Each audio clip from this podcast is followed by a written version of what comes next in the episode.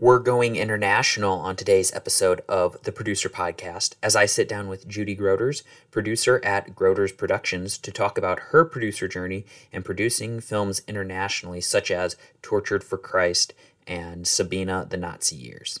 So without further ado, let's get started.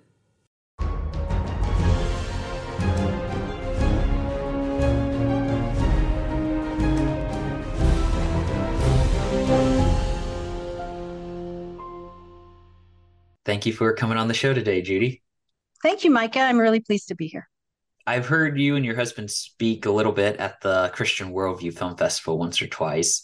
Um, but for listeners that aren't familiar with you, maybe take a little bit to just tell how you got involved in film and producing projects. Right. Well, great question. John and I um, have been married for a long time, but we've only worked together for the last fifteen, twenty years. So that gives you a little insight as to how old we are. We shared a workspace for a long time while I was doing involved in software development and consulting, and he started his business, and I, I agreed to occupy his space with him um, in order to help kind of move the, the startup business along from a business perspective. And so I was in proximity to production by being married to him and by sharing office space with him and, and by um, helping to build his business from a business administration perspective. And then as a business manager, I began to make observations about how things were being done. And the first and most obvious thing was post-production. We're a full production house. And um, so I remember seeing him as he was writing documentaries, and he had a note card system where he'd take a transcript, he'd get out his scissors, um, he'd, he'd cut out quotes and write time code on and have his note cards and sort them all out. And I looked at what I was doing and I said, John, there's got to be a better way than you and scissors and tape to, to write your scripts. And, and so um, I very quickly whipped up a database for him. We imported with time code and built a database that changed his life and said, and, and so suddenly he was, he, he took on this mode of where else can we find efficiencies? And um, and so in post-production, how we documented footage and metadata and stored it and, and mined for it, and um, the the media that it was at his disposal digitally for writing scripts. And, and then we moved into production planning and how can we do some things more efficiently there. So, so my onboarding was far from traditional. With my STEM background, I, I take a look at what he was doing from an efficiency perspective, mm-hmm. and and help him to to find ways, and as his team grew, um, help them collectively to find ways to um, to become more efficient. So um, I didn't by any means think of that as um, getting involved as a producer. I really was was involved more primarily in workflow efficiency and risk management. So for a long time, um, I really was just observing, giving notes, helping the team in any way that I could while consulting or writing code, you know, mm-hmm. parallel to that. And that was in the early aughts. And um, in two thousand seven, two thousand eight, our staff went from twenty-four um, through, really it was attrition, but that that economic crash impacted yeah. our staff in such a way that um, you know, the work was drying up. People saw writing on the wall and said, okay, I'm going to go figure something else out. Production companies were dropping like flies. And there was a question of, will we survive this? Um, and, and so as employees kind of moved on, um, we had more skill gaps than we had before. And so I started filling some of those skill gaps and learning, learning more of the tools.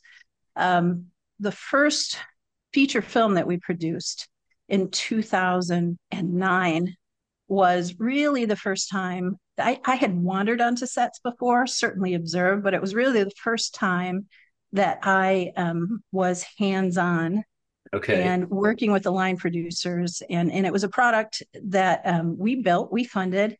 I was kind of immersed trial by fire into production. And we had some young talent that was great, um, but didn't have the business acumen. And by talent, I mean line producer and locations manager. And though I hadn't done those things, I was close enough to them that I was I was giving a lot of notes. I was contributing, because this was a case where we had a tremendous amount of risk tied up in this project. Mm-hmm. And at the same time, the um, incentives in Michigan came into play, film incentives, which have since gone away. But um, so we actually had some Hollywood producers coming into town. Because we were an established production facility and post-production facility, I was shoulder to shoulder as they would come and resource us as a facility, resource some of our talent, resource um, some of our equipment. And, and so I, I was in close proximity for a few years, like literally in my building, literally, hey, we need your office. Yeah. We move into your office, like my office, my desk, my seat. Oh, can we use your computer? So that proximity actually um, gave me some insight that I didn't have leading up to that. So that was at the same time that we were we were producing that first feature film, or leading up to the production of that first feature film. So a lot of a lot of learning by observing, um, a lot of hands-on, um, a lot of applying my experience um, in in business consulting and business management that had been grown out of my um, software consulting, information system consulting career. So not the typical path, but it's a path that, you know, intersections with a lot of Hollywood producers and low budget producers, medium budget producers. I haven't worked on anything super, super big yet, but, um, you know, sharing space, observing, watching John for the years before. Um, so that's a really long answer, but um, I, I cannot um, cite a film school. I cannot cite a single mentor, although there have been a lot of people that I've learned from along the way. So anyway, and, and John, of course, was producing for years before I got involved. Mm-hmm. So much of what I've learned certainly came from his experience. I get the benefit of his experience in everything that I do, almost everything. Sometimes I do things without him. Yeah, no, that that's cool uh, how that all came about for you. And I would be I would be curious, before we jump into the main topic today, um because I know a number of other filmmakers that work with their spouse in the industry, like what's a piece of advice that you've learned over the years of not letting maybe the stress of the, the project, you know, affect your home life? That's a great question. We have had the benefit, because I didn't come up in movie making, of working in our own lanes distinct from one another for quite a while before we started working together. And I and I think that what that gave us was a, a certain degree of confidence in our where where our strengths are. We are much more complement to one another than we are alike. I'm super analytical. I'm I'm an introvert, probably as strong an introvert as they come, and um, we don't have overlap so much as we complement one another. He's an he's an extrovert. He. He figures out what he thinks by talking about it. I'd prefer not to talk about it until I've thought it through. Um, but having worked independently of one another, we both know how to get to work in our lanes, and we recognize where we're going to benefit from advice or guidance from the other. And, and we know what to expect from one another. So working relationship-wise, it equipped us differently to not start out working together, mm-hmm. but but to, to grow our relative skills independent of one another. As we work together, um, I, I think in the early days, and, and I'm over this now, but in the early days, I, I tried compartmentalizing. I, when we're at work, and we're fortunate to have a studio that is distinct from our home. When we're at work, um, let's talk about work. And when we get home, let's let's leave it at the door. Let's get in and talk about it. Well, it's, um, you know, at this point in our lives, our, our kids are finally grown and gone. Um, our our work has become our our offspring, our next, okay. our next version of offspring. And so, you know, our, our married life and our work life are far less distinct, I think, than they used to be. It used to be you come home and you're all in with the kids. We both coached kids' athletic teams. They're involved in music. We were very involved in our kids' lives. And once they finally both left for college, that distinction between work and home life didn't need to be mm-hmm. so um, definitive. You know, if we were to go back and try to work the way we work now, when we had kids at home, that would be extremely challenging because somebody needs to be attentive to them and on call for them at all times. And we couldn't work the way that we do now if if we also had that demand. We made the choice. John did a tremendous amount of traveling uh, when the kids were little, and then he would come home like for births and that sort of thing. He arrived four hours before Jedediah was born um, from Nicaragua. So wow. Um, yeah. So I was prepared to do it by myself. And so so that we made the choice together that that this was going to be our life, but my involvement in this aspect of our life together was very restrained while the kids were at home. So um, now we we take on um, sort of this mantra that wherever we are together in the world um, is where our home is.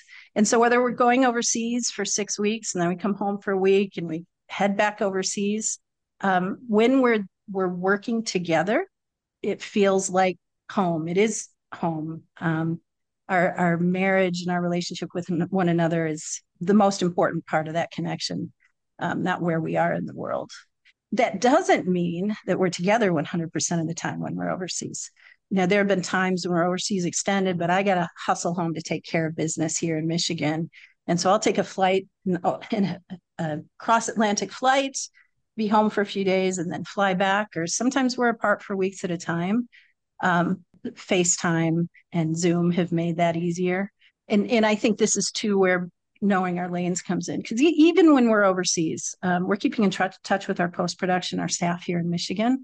Um, and a lot of times when we're in Romania filming for an extended period of time a couple of years ago, we had a production office that was about a three-quarter mile walk from the hotel that we were staying in. And um, so um, between keeping in touch with our office and the work that I needed to do, which is a compliment, not the same work that he needs to do, um, I'm more of a night owl. He's an early morning person. And so I would be walking home from the production studio at about four a.m. and pass him on his way in. One day he he he he had left his key at the hotel and he got there and I, stones are tossing up at the window to... To, to see if he can get my attention to come down and let him in the building. You know, we work independent of one another here in our facility. His his office is here at the front of the building. Mine's at the back of the building. I think sharing a workspace, a literal workspace, is not ideal for us. Mm-hmm. Um, he he works very differently than I work. So um, again, back to that word complement um, and and understanding our roles. And the bonus for us is that um, there's never there's never going to be a breakup. There's never going to be a work breakup. There's never going to be a relationship breakup. So when we get to the iron sharpens iron challenging part, sometimes it can get intense. Sometimes because of our different vantage points, our different perspectives, um, we we really need to duke it out. We try to keep that. We try not to do that in front of the children, literally, or the figurative children in this case. And um, we really want to have a unified front. And that was a parenting principle as well as a lead the team principle. Um, but there, there are occasions where we see things very differently than one another. But at its best, we're sharpening one another. At its at its worst, it can degrade for a few minutes. But then, you know, there's there's no risk of of either one of us walking away. So we've got to solve this. And that's a real strong motivation to figure it out quickly and move on. We've had the privilege of working with so many great teachers and theologians and scientists and, and, and the variety of work that we do. But one of the things that um, one of our mentors has um, impressed upon us mm-hmm. is the, the relationship that the church has is to have with Christ, is a way of putting God on display.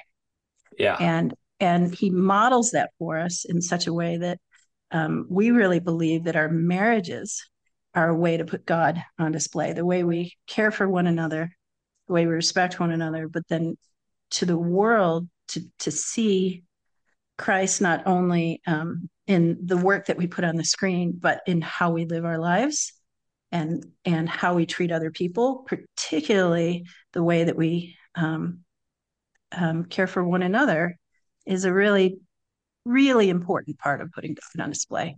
So, um, And we, as we work overseas, we go into cultures where marriage is um, not biblical. Marriage is not a respected institution necessarily. Not everywhere, certainly, but um, and of course here domestically.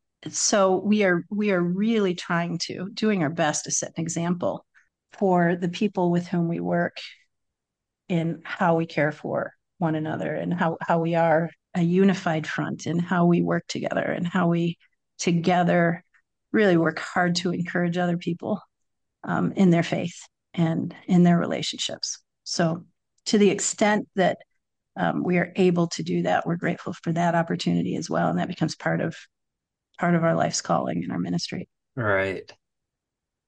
You've mentioned some stories from your different projects and travels overseas, um, which is one of the things I wanted to to talk about with you today. So I, I guess like probably the best place to start is when you, you have a film project, how do you decide, is it worth traveling to this other country to film the project versus just trying to find locations or build sets here in the U S to do it? Okay, so this is a great way to talk about the complement that John and I are. So I'm I'm super pragmatic and he's a visionary. And so um, John, left to his own devices, is going to look for locations mm-hmm. and talent that will be the best for telling the story. And um, anytime we're traveling to a new country, although I think that our confidence is growing, has certainly has grown. Um, but when when we were tasked with telling the story of Richard Wurmbrand for Tortured for Christ, we had these conversations. We could we could film it in a studio. Do we build a in the U S? Do we build a set? Certainly, we should be using American actors so that everybody can under, understand their dialogue. But we realized we we didn't have a sense of even what the set needed to look like. So we we recruited our producers who ultimately we partnered with. We we kind of did a sweep of all the prospective producing partner resources in Romania, and um, just just to learn about what the possibilities were there, just in case mm-hmm. we chose to film there, which we probably wouldn't in our heads. And also, we really wanted to tour what the location should look like. So if you're going to replicate them domestically, right. we would know how to do that. So we kind of chalked it up to research and we made a trip over there. We were not off the plane for four hours and we were touring one of the prisons where Richard Wurmbrand was presumed to have been held at one time. John walked into this space and he looked around, and not another moment of consideration did he give to filming domestically. We recognized that what felt like dungeons to us, these prisons that were underground, that um, showed plenty of evidence of the people who had occupied and the oppression. So as a visionary, he walks in there as a storyteller. He's, he's just a tremendous storyteller. So he, he wa- in visual, not just with words, um, but he walks in and he looks around and he says, okay, I guess we're shooting in Romania. What else do we need to see? And, you know, we were fortunate enough that the talent pool in Romania was tremendous. They've got a huge theater community. And um, at that time, the demands on their, their film crew community were a little bit light. And we were able to get access to top of their field crew coupled with um, actors who, I mean, we had we had actors who had master's degrees in performance who were playing parts as extras for us. Wow. Because groups like ours coming in with the demand that they had more supply at that moment than their domestic production was drawing upon, um, enabled us to get some really tremendous talent in the crew, tremendous talent in the actor acting community. We had so many choices for so many of the roles. You know, John often says the hardest One of the hardest jobs is the casting director, because they're the ones that have to call really qualified, talented people and tell them they didn't get the part.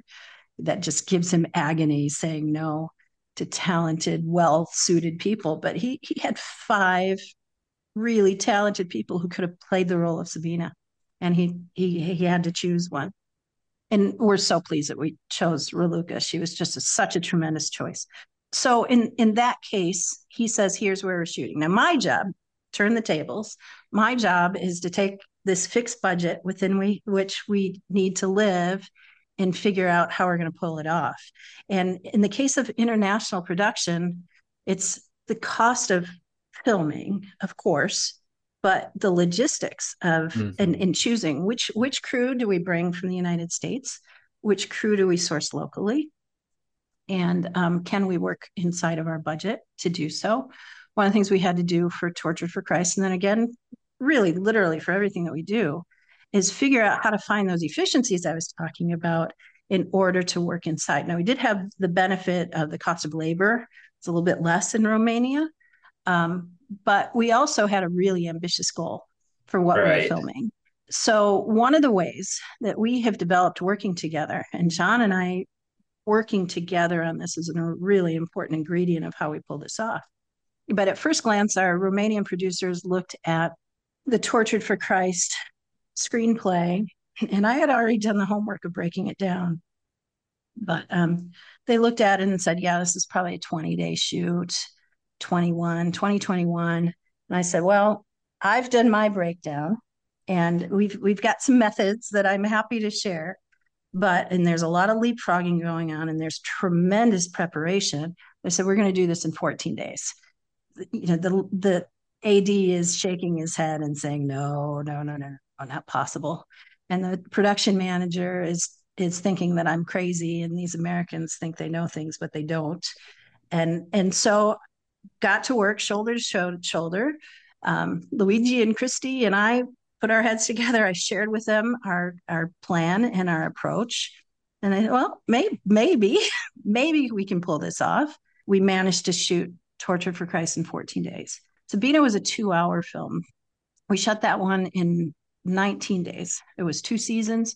I mean, we we did a lot of preparation, and it's mm-hmm. the so it was a sort of script that others would look at and say, no, this is this is a thirty, thirty-five day thing. But with a lot of work and preparation, we figured out to be much ways to be more efficient than is typical. And so the um, we're getting into a topic you didn't ask about. Shoot overseas, shoot domestically. Regardless, from my pragmatic opposite side of the table seat, my job is to provide the resources and equip the resources in order to pull off what we need to do while managing the risk of what if it rains, what if somebody gets sick. We're shooting Sabina in the middle of COVID. Um, well, we shot the we shot scenes from Sabina, and then we came home and were scheduled to be back in May, and then the lockdown occurred in between. Mm-hmm. So, so the the summer, what turned into autumn scenes were were while the world was locked down. But you know, my job is to make sure that we don't run out of money, and that we schedule it, and that we crew it, and and that we work inside of a budget, um, and that we anticipate the challenges. Um, in such a way that we, and, and, and preparation is a big part of that.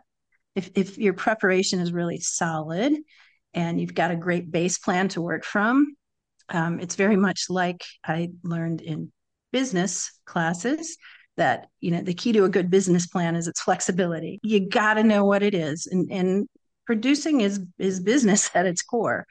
Um, you you got to have a solid plan so that if your plan is suddenly altered, that you know the consequences of that alteration, and and you can adjust. And and so we shoot overseas whenever the story calls for it, and um rather than be shy, I don't think we very often have conversations, should we shoot this domestically or overseas anymore? If the story is um that originated in an overseas location, we're going to do everything we can to get there. And if in the case like uh, a North Korea story, we're literally not capable of getting there, we'll we'll shoot it in South Korea and get as close as we can.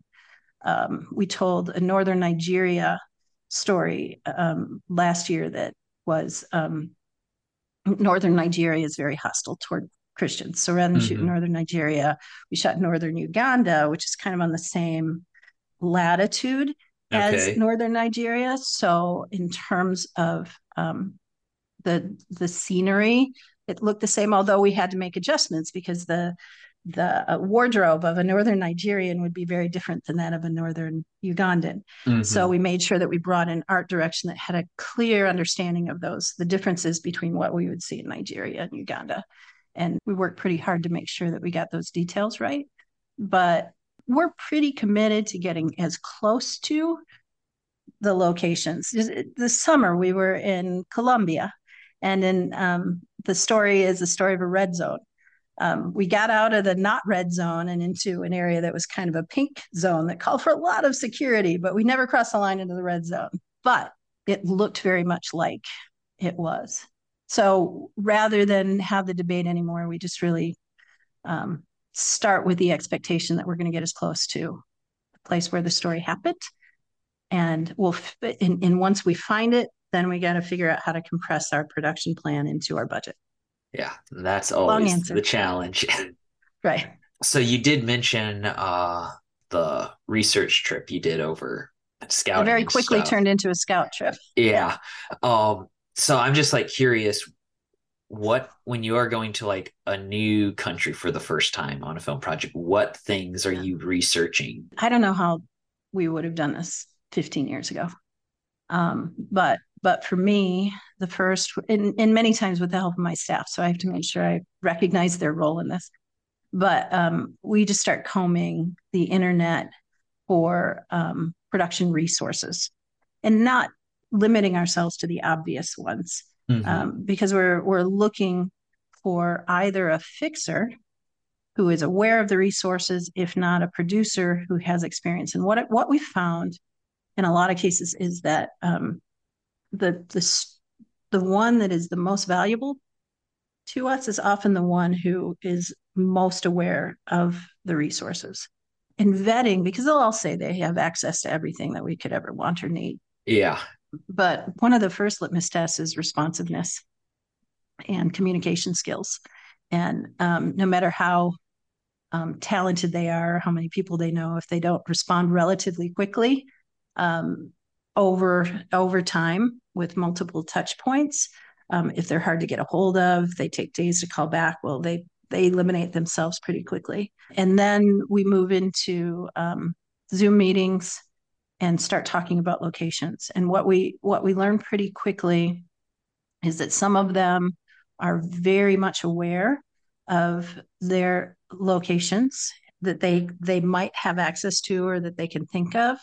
And others are, well, you know, hire us and we'll go take pictures of places that we think might work. Mm-hmm. Well, you know, anybody with experience should have a general sense of where they can get to. Now, that said, there are several cases where um, I have literally used Google Earth to zero in on a place where that looks like something that we need. So, for example, um, and this didn't really impact our choosing the fixer, but when we were filming Sabina, right after the titles, there's a serpentine road. Okay. Where Sabina and her uncle are driving, and there's a Romanian flag that we drive past to sort of establish those characters and and where we are. We're in Romania with young Sabina, and she's she's got a little bit of a history that we hear about in their conversation. I think we probably visited five or six places around the country that um, had serpentine roads, and and none of them really fit the bill. There was too much modern in the in the shot. There was it wasn't serpentine enough, and it wasn't logistically possible to do what we wanted to do there. And so it's a rule we have a driver with us when we're on these scout trips. But this was an occasion where we'd been there. This was our second scout tip trip, and John just wasn't happy with that serpentine road. It was middle of the night. It was probably three or four in the morning, and he'd gone to bed a little bit disappointed we hadn't found the location yet. And um, time was running out. So I got on Google Earth and I literally started zooming in on mountainous roads that were serpentine. And I found one that I thought was really cool. And I zoomed in as tight as I could. And then I got online and I rented a car from the airport, which was an Uber ride away. And I woke John up at about five o'clock and I said, John, And, and this was the day off. The driver had the day off. The, the the producers were taking the day. Everybody had the day off. So this is just me saying, John, let's go after this. We got in the car about three hours away. We find this road, and it's on the nose for what John's looking for. So that's a case where I found. Now that gave me confidence that even in some of these countries where I have no idea logistically what it will take to get there. Um, when we filmed in Colombia this summer, um, we were we were looking for a particular kind of um, towns that had a lot of docks and docks coming to hose, houses, right. villages, villages that that were fairly distinctive looking. And from all of the people that we had talked to, we hadn't settled in on our fixer yet. I had a picture of what we wanted to do just from a, a point of reference, didn't know where it was, um, really more description than picture. So the picture was in our minds and they weren't delivering. We we never saw a picture of the location that we thought would suit us. And, and so we were getting kind of disappointed. Nobody's going to be able to deliver a location to tell a story that is really foundational. And so once again, I'm on Google and I'm on Google Earth and I'm zooming in on, on shores and I'm literally sort of, it's kind of like rotoscoping, but on Google Earth, rotoscoping the the uh, all the water's edges. And I spotted something that looked amazing. And then there's a town, and then I Google the town, and then I get shots. And um, I sent these to one of our fixers. I said, oh, we know who, where that is. And they literally flew, one of their people flew to the closest city, took a long boat ride, met a guy who could get him into this village that was a, um, I call them water villages, mm-hmm. and get us into this village. And it's a kind of village that's closed off. So you can't get in there unless you know somebody. Otherwise, you know, they're, they're stopping you at the edge and they're suspicious and you, you're not welcome here. Right. But they were very eager to work with us. They went to the trouble of finding this location and, you know, ob- obviously they were hired. They did the the research and the homework to prove to us that they could get us into a place that would please us. And from there, it was just a, you know, really, really great relationship. So for us, finding a production partner who knows how to navigate access to locations that suit our story and goes beyond just mailing it in. And these are all the places that most people film will take you there. Mm-hmm. Those producers are really easy to find. The producer who's going to go the extra mile to find locations that are distinctive and um, are not necessarily easy to access, but have the fortitude to go after them are usually the ones that, you know, win the day for us. Since you were kind of talking there about some of your vetting process um, when you're trying to find like a local fixer or producer, um, I like to spring off of that and talk just like crew in general. Um, when you're going overseas, how do you decide these are positions that we can hire locals versus this is somebody that we want to bring this guy from the States that like we know and trust on for the Great project? Question. The things that we cannot live without are um, beautiful pictures through great glass and solid, usable audio. John cares tremendously about audio, as any director should. For that reason, we bring our D P, we bring our cameras and lenses, we bring field audio, and of course, data management. But what we figure is crew-wise, if we have director, D P, field audio, the rest we can figure out if we have, if, if we don't get pros, and we don't always get pros, mm-hmm. but we, we can figure it out. Now we have been really fortunate to find our ways to um, professional grade talent in most places that we go. Every once in a while, not so much, but um, since you asked about crew, talent aside, if, if we can get that now, now next after that, top of list, our art director, and casting. And art's tough to export, um, not just the stuff that you need to take, but but understanding what is um, culturally appropriate right. and how to resource that, whether it's building things or shopping secondhand or and, and even finding the talent to do those things. So art directors extremely high on the list next. We find that we, we rely on domestic for that. Um, but we work really hard to make sure we get it right. And um, the other sort of parallel and as important is casting. and John will often say um, the casting director is is the person that he bonds with first, because getting okay. getting some talent, and particularly in the key roles, um, and and then even in in cases where um, it's tough to cast those key roles, modifying the script to meet the actor where the actor is capable of performing occasionally happens. That's particularly challenging when we're working with children.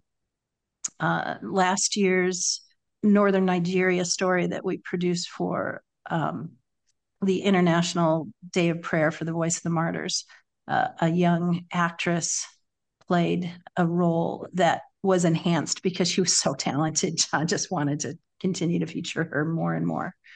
Um, but we, particularly with children, we can't always count on that. And sometimes even with adults. So depending on the project, we can increase or diminish on-screen dialogue um, as needed to support the project if we can't find the talent. But to the greatest extent, we found some really great talent. In, in, in Colombia this summer, um, one of the featured actors is a soap opera star in Colombia that everybody knows. And he he came and he he said, yeah, I want to audition for this part. Of course, I you know, I'm on soap opera all day. I want to do something meaningful. It turned out he was a believer, but he doesn't have the opportunity to perform for projects that um, that put God on display. So he was just he was thrilled to do it, and he was he was tremendous. And and he's well known as an actor because he's just extremely talented. And one, one of the things that we've found is really valuable for recruiting cast and crew is um, sharing early on with our prospective production partners work that we've done before that's in a similar vein. Okay. Um, and and when they see the quality of work that we're um, proposing to produce with them, we find that they're typically very eager not only to enlist talented crew and cast members, um, but to share the project with with professionals who want it, who who strive. So in other words, everybody wants to do work they can be proud of. So when we share examples of our work that they are impressed with qualitatively, they're pretty quick to want to get on board with a project that will be on par qualitatively. And and I think that once we got a few projects under our belt that we could share, that that has really helped. What would be a piece of advice you'd give to somebody that's getting ready to do their first film in a new country? The recruiting of and vetting of your production partners is going to be foundational to your success. Spend a lot of time putting a lot of options on the table, and then invest equal or more time in getting to know them. That's why I said earlier, I don't know how we would have done this fifteen years ago, because um, even if there was Google fifteen years ago, taking for granted that resources are findable, overseas mm-hmm. resources are going to be easily findable. Now, most countries will have a film directory, but not everybody who's who's a solid candidate shows up in that film directory. So just really getting creative and trying to find them and then vetting them um, has been foundational to our work. The other thing is I'm also just super hands-on with logistics. I find that, you know, if I rely on the domestics exclusively to handle logistics for us, we'll get treated like tourists and pay top dollar to stay at resorts. We don't need resorts. Yeah. We don't need, um, and they'll rent us big buses. Nope, nope, nope. And and so I am I am consistently working to scale back the stuff that doesn't show up on the screen. They want to take care of us, so the instincts are good. But um, I by the time we're talking ground transportation and um, other accommodations, I will have done my homework, understand what the cost of living is, understand what local wages should be. When they hear Americans are coming, they're, they're really not to a location, but they, they tend to want to get paid, even if their cost of living is like one fiftieth of the United States. I get quotes that show U S A union scale for all the crew positions. Hey, wait, wait, wait, wait. I, I I've done my homework. I know that this is not. Yeah. I want to. I want to care for them, but we can't afford to pay U S A union scale in a third world country and accomplish what we need to accomplish. So gently navigating um, how much to pay the crew so they they feel valued enough to perform to the level we need them to perform. Treating them extremely well on set. We don't set ourselves apart. You know, sometimes, well, here's the the producer's tent and here's the producer's catering and every, everybody else is eating slop. Right. We don't work that way. We're in Korea. We, um, we'd go into the catering tent and um, I like to mix it up and sit with and meet with other people, meet people. And I would, um, you know, without giving a second thought, um, both John and I would get our respective food and find a table with somebody we'd never eaten with before. What I found out was that culturally, that was in, that was such an exception to how they live. The Koreans, you don't even look anybody in the eye who is above your stature or above your pay grade or above. So when I sat down at the table with the makeup girls, and that's what they call themselves, so that was not a condescend, but I'm, I'm that's how they're listed on the call sheet, makeup girls. So I, I I sit at lunch with the makeup girls and ask them their names, and they just got all giggly because because producers don't sit with right. crew members. And um, so, you know, speaking of how how we care for that, to us that's very natural and expected, but to them it it really changed the perspective. And one of those girls, and and this changed every day. We mixed it up, um, but just bringing water to the gaffer who's carrying around five hundred pounds on his back. Um, not like collectively five hundred pounds, but um, bringing water to him. And he looks at me with a, and, and by the end of that shoot, um, he gave me the biggest hug and he learned how to say in English, I love you. Um, and, and because I, the simple gesture of, of giving him water. Um, but, you know, one of those makeup girls ended up coming to the United States, staying with us for a while. She enrolled in makeup school in Hollywood and we still stay in touch with her. But um, it changes their perspective when they see someone with particularly a Christ-centered worldview enter their midst and um, treat them differently than they've been treated before. And um, we have had the pleasure of working in a lot of places. And I believe without exception, everybody we've worked with will be very happy to work with us again. We have, we have relationships with people, crew members all over the world. My WhatsApp is busy from four corners of the earth almost every day. I bet. For that reason. Yeah. Really fun.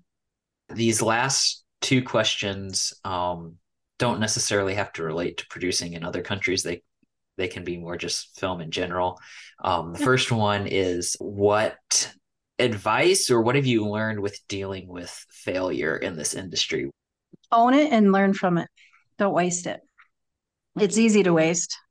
Yeah, I, I think for me in particular, it's easy to um, let the shame of such a thing um, burden me.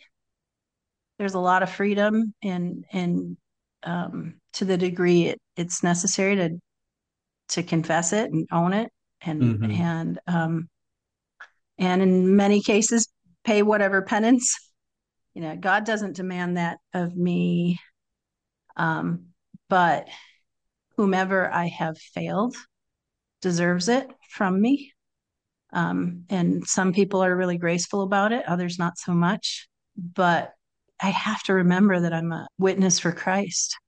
If my shame gets in the way of my witness, then it I'm quadrupling down on the failure.